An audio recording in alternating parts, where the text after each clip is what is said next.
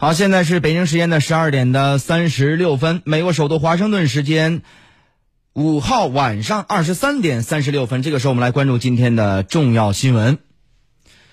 美国国会众议院议长佩洛西呢，五号宣布，众议院呢将会草拟针对总统特朗普的弹劾议案，民主党议员也将加快弹劾进程，宣布将召开听证会来审阅弹劾调查证据。走进今天的非常关注。非常关注。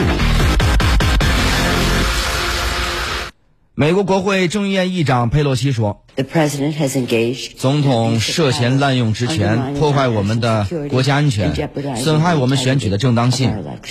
今天，我要求我们的主席草拟弹劾议案。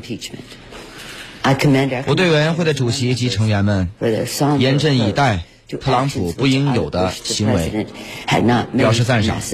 随后，美国众议院少数党领袖麦卡锡在记者会上批评民主党议员并没有专注于建立国家，而是策划让特朗普下台。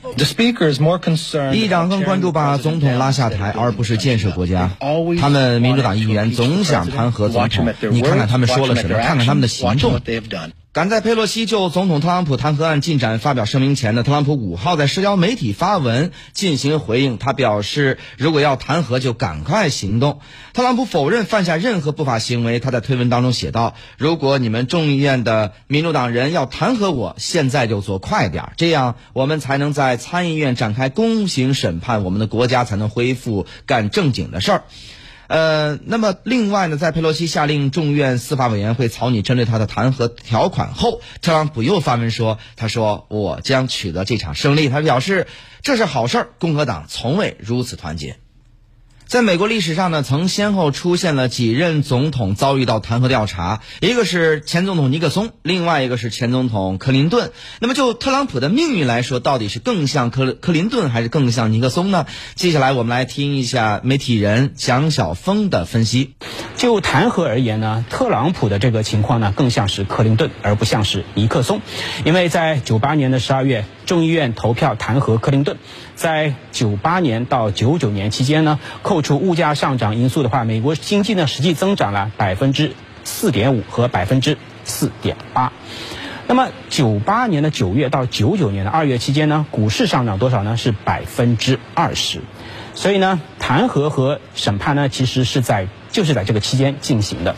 那么弹劾程序开始的时候呢，克林顿在盖洛普的民意调查当中支持度支持率是超过百分之五十的。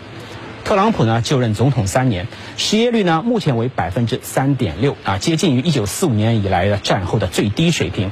在一些摇摆州，比如说呢，像在佛罗里达州、在威斯康星州和新罕布什尔州这些摇摆州呢，失业率甚至会更低。